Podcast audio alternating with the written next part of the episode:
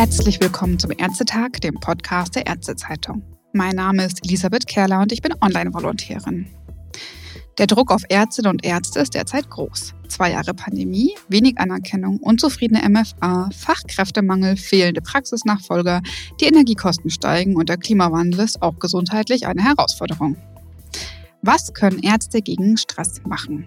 Das frage ich Professor Volker Busch, der letztes Jahr das Buch Kopf frei geschrieben hat, in dem es auch um Stressvermeidung geht.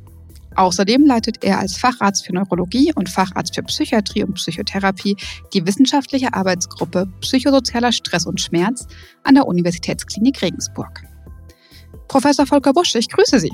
Ja, hallo, ich grüße Sie auch. Danke für die Einladung. Gerne. Würden Sie sagen, Ärzte und Ärzte stehen besonders unter Druck? Hm, ja, glaube ich schon. Erstens, weil sie einerseits als Ärztinnen und Ärzten natürlich eine ganz besondere Aufgabe haben, Menschen in schwierigen Situationen zu helfen. Und äh, emotionale Belastungen von Menschen ist immer eine Belastung für den Helfenden selbst auch. Zusätzlich kommt der wirtschaftliche Druck dazu, natürlich die Praxis oder die Abteilung auch als Unternehmen am Laufen zu halten. Sie sprachen es ja schon an, genug Fachkräfte zu haben, die die Arbeit machen können und sich mit viel Personalpolitik auseinandersetzen zu müssen. Also klassisch wirtschaftliche Aspekte. Und in der Kombination entsteht, glaube ich, eine besondere Belastung. Und was empfehlen Sie ganz konkret, da den Druck rauszunehmen, auch als Praxisinhaber beispielsweise?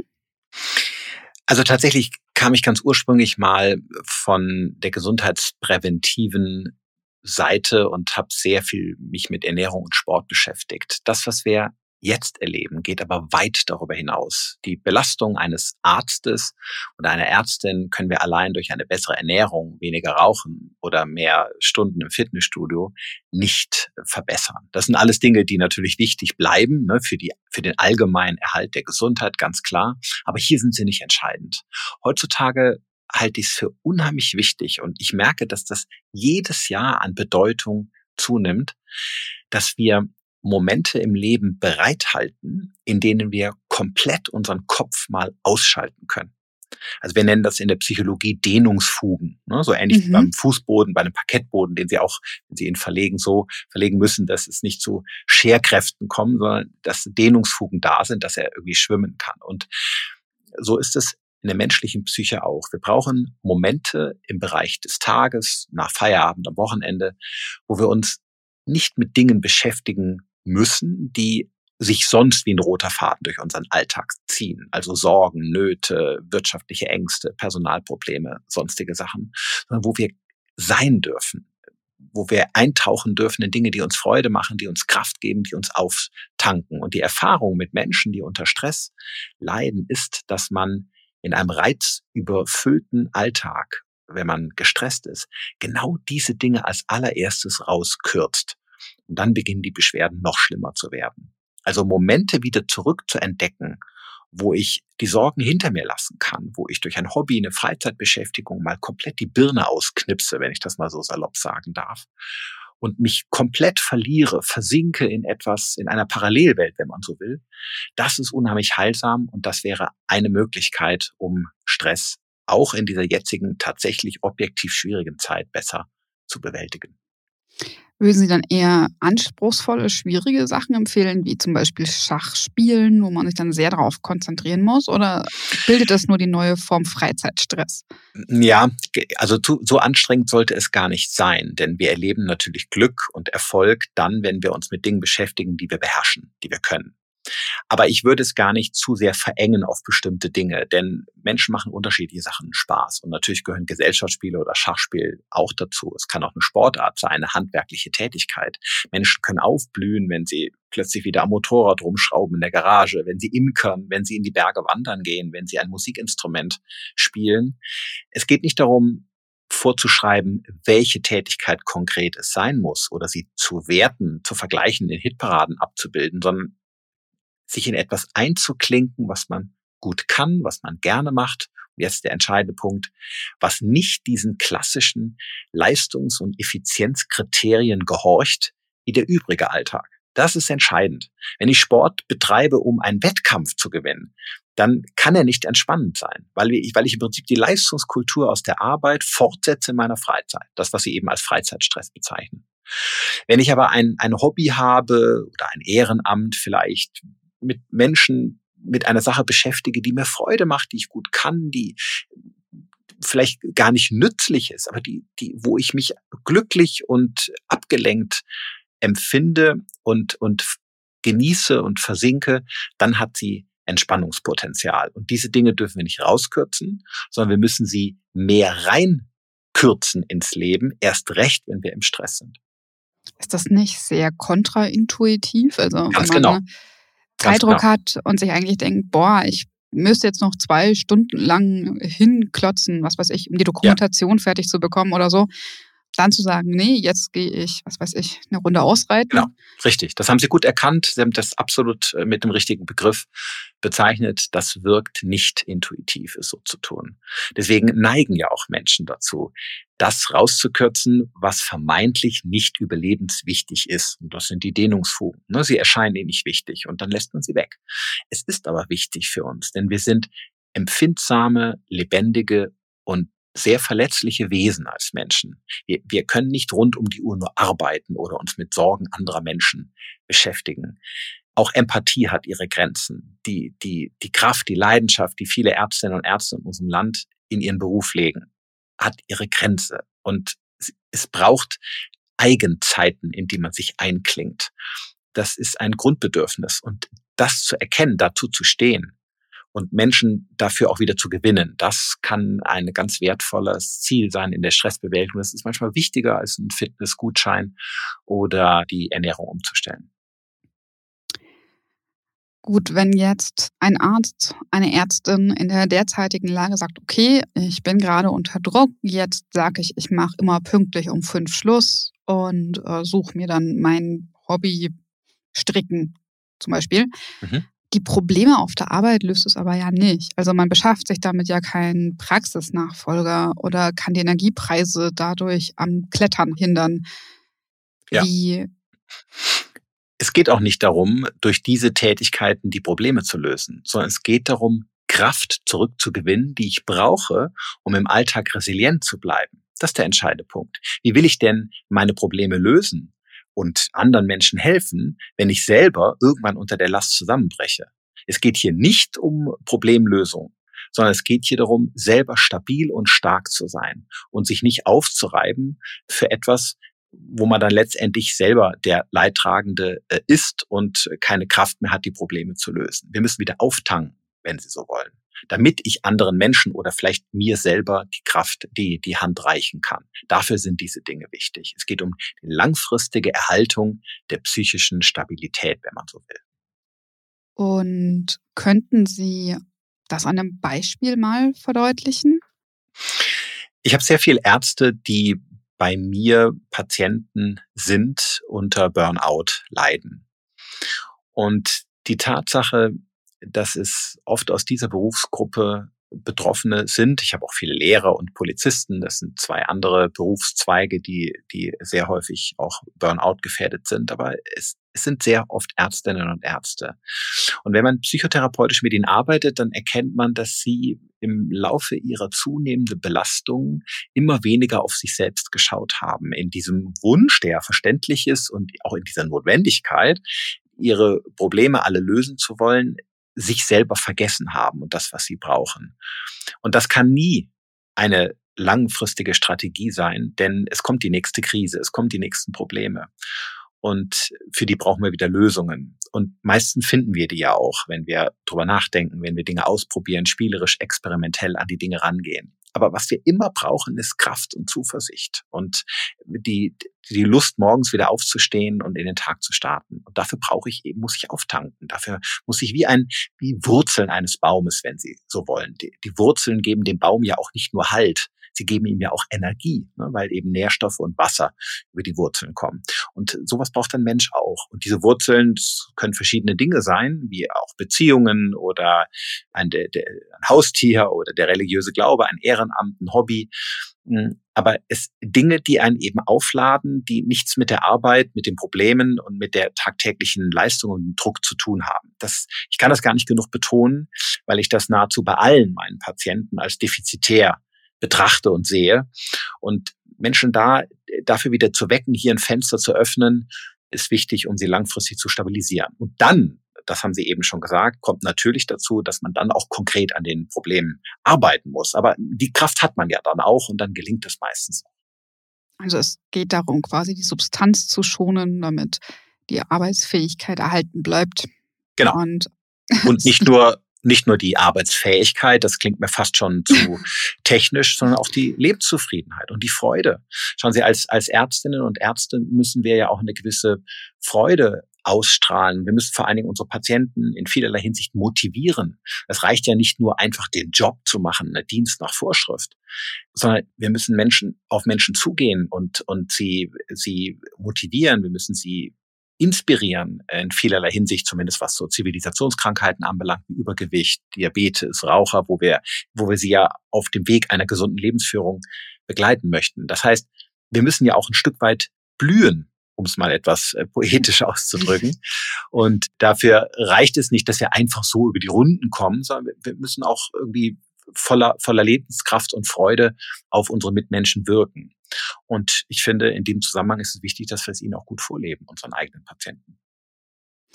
Merkt man das dann nicht auch besonders früh in der Rolle als Führungskraft? Ich meine, wenn man selber Praxisinhaberin, Praxisinhaber ist und dann Mitarbeitergespräch mit den MFA hat und äh, vollkommen leer ist, fällt es dann nicht da gerade am frühesten auf? Ja, ich kann absolut. mir vorstellen, gegenüber dem Patienten hat man ja noch so ein Fassade. Ne? Druck mehr. Ja, ja. ja. ja, ist richtig, genau, das stimmt. Man hat eine Fassade, man lässt den Patienten zunächst nicht so spüren, was in einem selber vorgeht. Die MFAs müssen das eher ausbaden. Da lässt man sich gehen oder kann diese Fassade nicht immer aufrechterhalten. Und trotzdem bleibt es auch hier wichtig, sich das klar zu machen. Ich kann andere Menschen nur führen, wenn ich mich selbst gut führe. Und das bedeutet, dass ich selber auch meinen lieben Mitmenschen vorleben muss. Wie gehe ich mit Entlastung und Belastung um? Wie, wie halte ich mehr, ich nutze den Begriff nochmal, Dehnungsfugen bereit im Leben? Wie gehe ich mit Schlaferholung um? Trotzdem meine To-Do-Listen voll sind, trotzdem ich meine Probleme habe.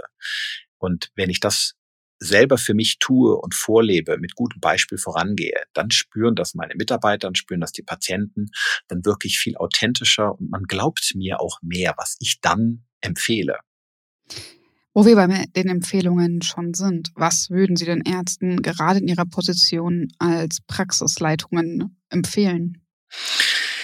Ich weiß gar nicht, ob ich speziell nur den Ärzten etwas empfehlen würde, was ich anderen nicht empfehle. Ich denke, dass wir alle, egal in welcher Branche, wieder ein Stück weit zwei Dinge lernen müssen. Das erste ist, dass wir, dass diese Welt in vielerlei Hinsicht nicht mehr ganz so gewiss ist. Wir müssen wahrscheinlich alle lernen, mit etwas mehr Ungewissheit zurechtzukommen, was wirtschaftliche, politische, gesellschaftliche Dinge anbelangt. Und mehr lernen zu improvisieren, was ich eben mit experimentellerem, spielerischem Herangehen bezeichnete. Wir haben in den letzten 20 Jahren Gewissheit genossen.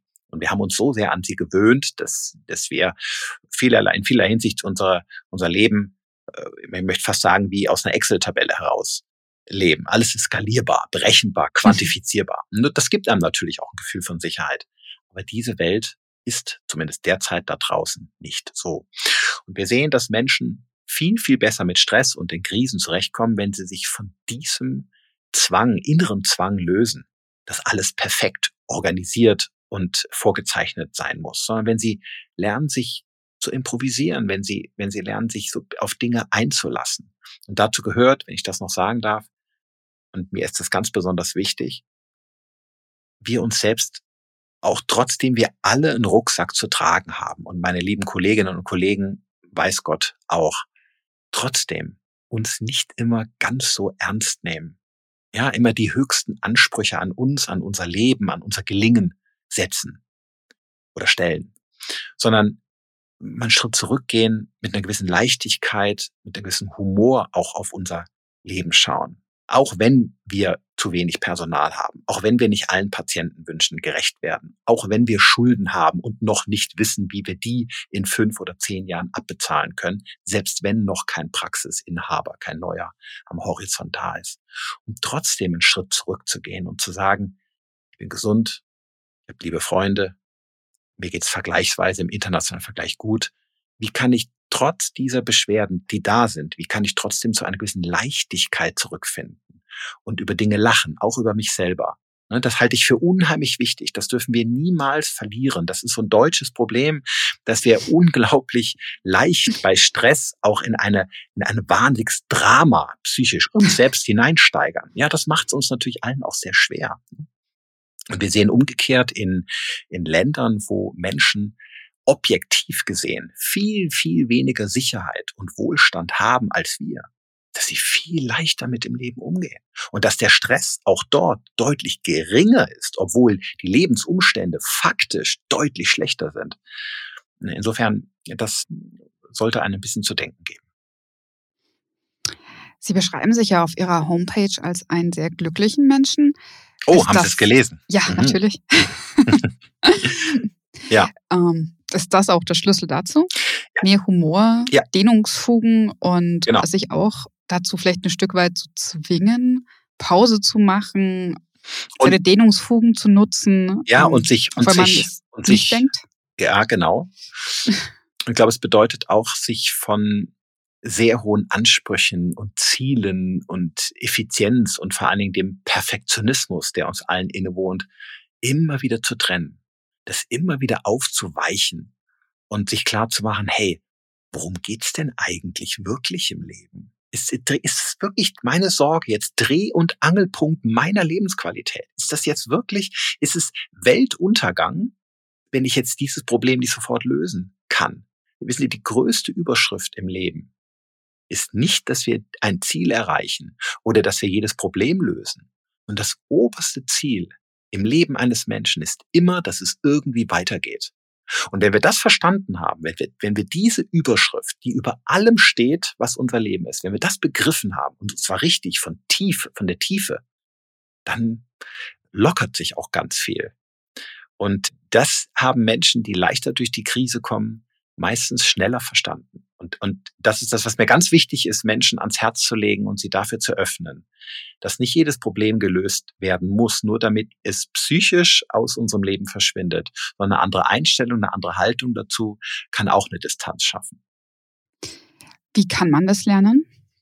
Ja, das, da gibt es natürlich unglaublich viele psychotherapeutische Techniken. Das würde jetzt wahrscheinlich in dem Podcast zu holzschnittartig mhm. rüberkommen, wenn ich das jetzt aufzähle oder erwähne. Aber im, im Prinzip geht es. Ein noch, Beispiel? Naja, also im, im, im Prinzip wäre, wäre eine kleine Herangehensweise, eine kleine Technik, dass man in der Negativität, ja, die wir heute ja rund um die Uhr durch die Medien erfahren, die uns äh, herangetragen wird und die dann unseren Kopf so verstopft. Ne? Und, und dazu führt, dass wir eigentlich nur noch Sorgen und Nöte sehen und Zahlen, die wir nicht erreichen und Deadlines, die wir verpasst haben und, und, und. Dass wir da einen kurzen äh, Checkout, nämlich das nenne ich das immer am Ende des Tages, uns gönnen. Vielleicht Netflix mhm. mal eine halbe Stunde früher ausmachen dafür und uns hinsetzen, guten Tasse Tee oder Wein und aufschreiben, hey, was läuft denn eigentlich so richtig gut in meinem Leben? Also man kann durchaus auch zunächst zwei, drei Punkte aufschreiben, die richtig mies waren, wo man sich geärgert hat, wo man sich auch Sorgen macht. Also negative Gefühle dürfen auch raus. Man sollte das also keinesfalls in sich hineinfressen. Aber der entscheidende Punkt ist, dass man auf die andere Seite äh, seines Notizblocks oder seines Tagesbuchs eben schreibt, was gut war. Denn unser Gehirn erinnert uns von selbst immer nur an den ganzen Mist, der uns nicht geglückt ist. Ist es so?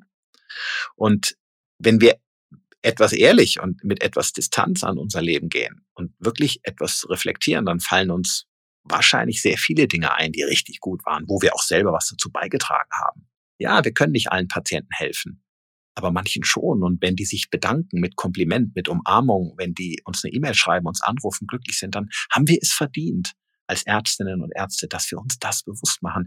Wir, wir machen jeden Tag so viel Gutes für so viele Menschen. Aber unsere Aufgabe ist es nicht, alle Probleme zu lösen, sondern unsere Aufgabe ist es, die Hand zu reichen, so gut es geht.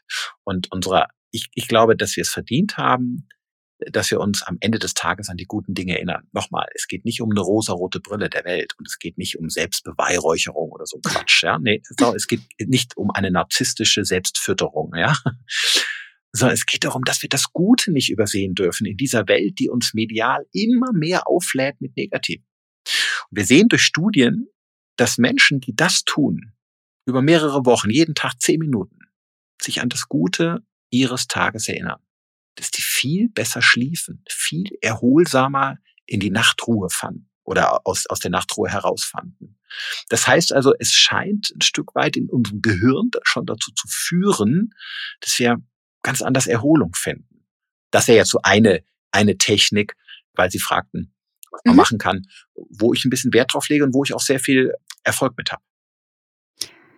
Ist das dann eigentlich, also es erscheint mir so ein bisschen, dass es ein klassisches Problem für Ärztinnen und Ärzte ist, so zu übersehen, was sie eigentlich alles machen, dass sie sich ja ihre ganze Karriere in einem Bereich ausgesucht haben, wo es darum geht, Menschen zu helfen und das nicht mehr wahrzunehmen? Ja, das, aber es gilt nicht nur für Ärztinnen und Ärzte, das gilt für uns alle. Schauen Sie, ich habe das Buch Kopffrei, was Sie eben erwähnt haben, genau aus mhm. diesem Grund geschrieben. Weil ich gemerkt habe, die Leute sind heute, mich eingeschlossen, das betrifft uns alle, so unglaublich überladen mit Informationen und Reizen und mit den Botschaften, die diese Informationen bringen, also Verpflichtungen, Aufgaben, Sorgen, Nöte, Angebote, Möglichkeiten und, und, und. Medial in unseren Kopf vollgestopft. Jedes Jahr nimmt der Informationskonsum um mehr als 2,5 Prozent zu. Und wir sehen, dass zu viel Information, Aufgaben, Verpflichtungen uns verrückt machen. Wir haben diese geistigen Kapazitäten gar nicht. Und deswegen ist die innere Lösung von manchen Dingen ne, wie ich eben mit den Dehnungsfugen bezeichnete. Oder auch vielleicht mal bestimmten Informationen von vornherein so wegzugehen, den Fernseher mal auszulassen. Und sich mal bewusst zu distanzieren von den Dingen, die einem so im Herzen sind. Unheimlich wichtig, den Kopf frei zu machen, weil wir nur so Klarheit zurückgewinnen für das, was wirklich wichtig ist im Leben, nur so wieder konzentriert arbeiten können und auch wieder Freiheitsgrade gewinnen für das Finden von Ideen oder Lösungen im Alltag. Also das Informationsmanagement besser betreiben. Und dieses Buch ist ein, ist ein ganz lustiges Sachbuch geworden mit ganz, ganz vielen Tipps. Und ich freue mich, dass das auch meiner Kollegen ganz, ganz viele gelesen haben und geholfen haben. Es war einfach die richtige Zeit, in der das entstanden ist das ist ja trotzdem ein Ding, dass die gleichzeitig die Arbeitsgruppe psychosozialer Stress und Schmerz leiten und dann nebenher noch ein Buch schreiben. Mhm. Wie hat sich das mit Ihren Dehnungsfugen denn vertragen? Ganz einfach. Das ist kein, keine Meisterleistung. Ich habe das große Privileg, dass ich vor etwa sechs Jahren, ja, fünf bis sechs Jahren meine Stelle reduzieren durfte auf die Hälfte sogar etwas darunter, also 40 Prozent bin ich klinisch tätig und in der Wissenschaft, habe leite die Arbeitsgruppe, Sie haben es erwähnt, und habe meine Patienten ganz normal, aber eben nur an zwei Tagen. Und die anderen drei Tage bin ich selbstständig. Ich halte viele Vorträge, mache bisschen Fernsehen, Radio, habe eine Podcast-Reihe Gehirn gehört, nennt die sich, die ich mit sehr viel Leidenschaft mhm. mache und habe eben auch das Buch geschrieben. Ich gebe aber zu, dass die Pandemie mir etwas geholfen hat. äh, denn ein Großteil des Buches ist im Lockdown 1 und Lockdown 2 entstanden. Mhm. Ähm, da war man wirklich noch mehr zu Hause und dann ging das noch etwas leichter. Sie haben jetzt ja schon kurz angesprochen, dass das konzentrierte Arbeiten auf Freiräume schafft. Ja. Könnten Sie das nochmal kurz ein bisschen erklären, wie man das erreichen kann? Ja, wir müssen uns vorstellen, dass insbesondere der vordere Teil unseres Gehirns, das Arbeitsgedächtnis, durch diese vielen Informationen und die Aufgabenverpflichtungen heute schnell überfüllt ist. Das Arbeitsgedächtnis hat nämlich nur begrenzte Kapazität. Und wenn wir zu viel auf einmal Dingen uns zuwenden, dann sind wir im wahrsten Sinne des Wortes verstopft, dann beginnt der Stress, wir werden vergesslich, wir werden unpräzise, machen mehr Fehler. Das lässt sich ganz, ganz oft auf Stress zurückführen, der durch das zu viel im Leben entsteht. Mhm. Wenn wir jetzt lernen, uns zu fokussieren und erstmal auszuwählen, was wichtig ist und uns von dem ganzen Mist, der es eben nicht ist, auch zu trennen und den Dingen unser Aufmerksamkeitslicht zu schenken, was die, die wirklich gerade wichtig sind, dann entstehen zwei Dinge. Erstens, wir werden viel besser, unsere Leistung steigert sich. Kann man sehr schön zeigen, ohne jetzt zu sehr in die Elektrophysiologie abzugleiten, aber hm. die Hirnwellen synchronisieren sich in verschiedenen Zentren und das steigert unsere Leistungsfähigkeit. Sprich, wir denken präziser, wir können uns übrigens auch empathisch besser in jemanden hineinversetzen. Wir machen weniger Fehler. Also lange Rede, kurzer Sinn. Unsere Leistung wird besser durch synchronisierende Effekte. Das ist aber nur, wenn wir uns konzentrieren. Und der zweite Aspekt ist, auch der Stress lässt nach. Denn Stress entsteht dann, wenn unser Arbeitsgedächtnis voll ist und wir uns Dingen gleichzeitig zuwenden und immer hin und her schalten und hm. letztlich sind wir überall ein bisschen und nirgends richtig. Dieser Aufmerksamkeitswechsel, der kostet wahnsinnig viel Kraft und der macht Stress. Das Cortisol steigt. Gibt es unendlich mhm. viele Arbeiten, die das zeigen konnten. Und Konzentration, Fokus reduziert den Stresslevel. Das kennen wir alle, ja. Wenn wir uns in einer Arbeit vertiefen, kann das sehr entspannend sein. Ne, wenn Sie als Journalistin äh, in Ruhe recherchieren im Internet, dann ist das zwar Arbeit und es ist vielleicht auch anstrengend, aber es macht Sie nicht verrückt, weil wenn Sie nichts anderes zu tun haben und können zwei Stunden in den Tiefen des Internets versinken, dann, dann sind Sie auch relativ ruhig. Wenn Sie aber stattdessen noch acht Telefonkonferenzen haben, zwei Meetings und ein Kollege kommt ständig ins Büro, dann sind Sie gestresst. Und so geht es uns Ärztinnen auch. Wenn wir Anamnesen in Ruhe machen, wenn wir uns nicht ständig im Handy unterbrechen lassen, wenn wir abends in Ruhe einen Fachartikel lesen, ohne dass das Radio im Hintergrund läuft. Also wenn wir so Fokusmomente uns immer wieder rausziehen, dann sind wir besser und gleichzeitig entspannter. Und, und da gebe ich, habe ich versucht, in dem, in dem Buch ganz viele Möglichkeiten aufzuzeigen, wie das gelingen kann, weil ich sehe, dass es Menschen halt besser geht. Gibt es noch etwas, das Sie allen, die zuhören, mitteilen möchten? Oh, das war eine sehr allgemeine Frage.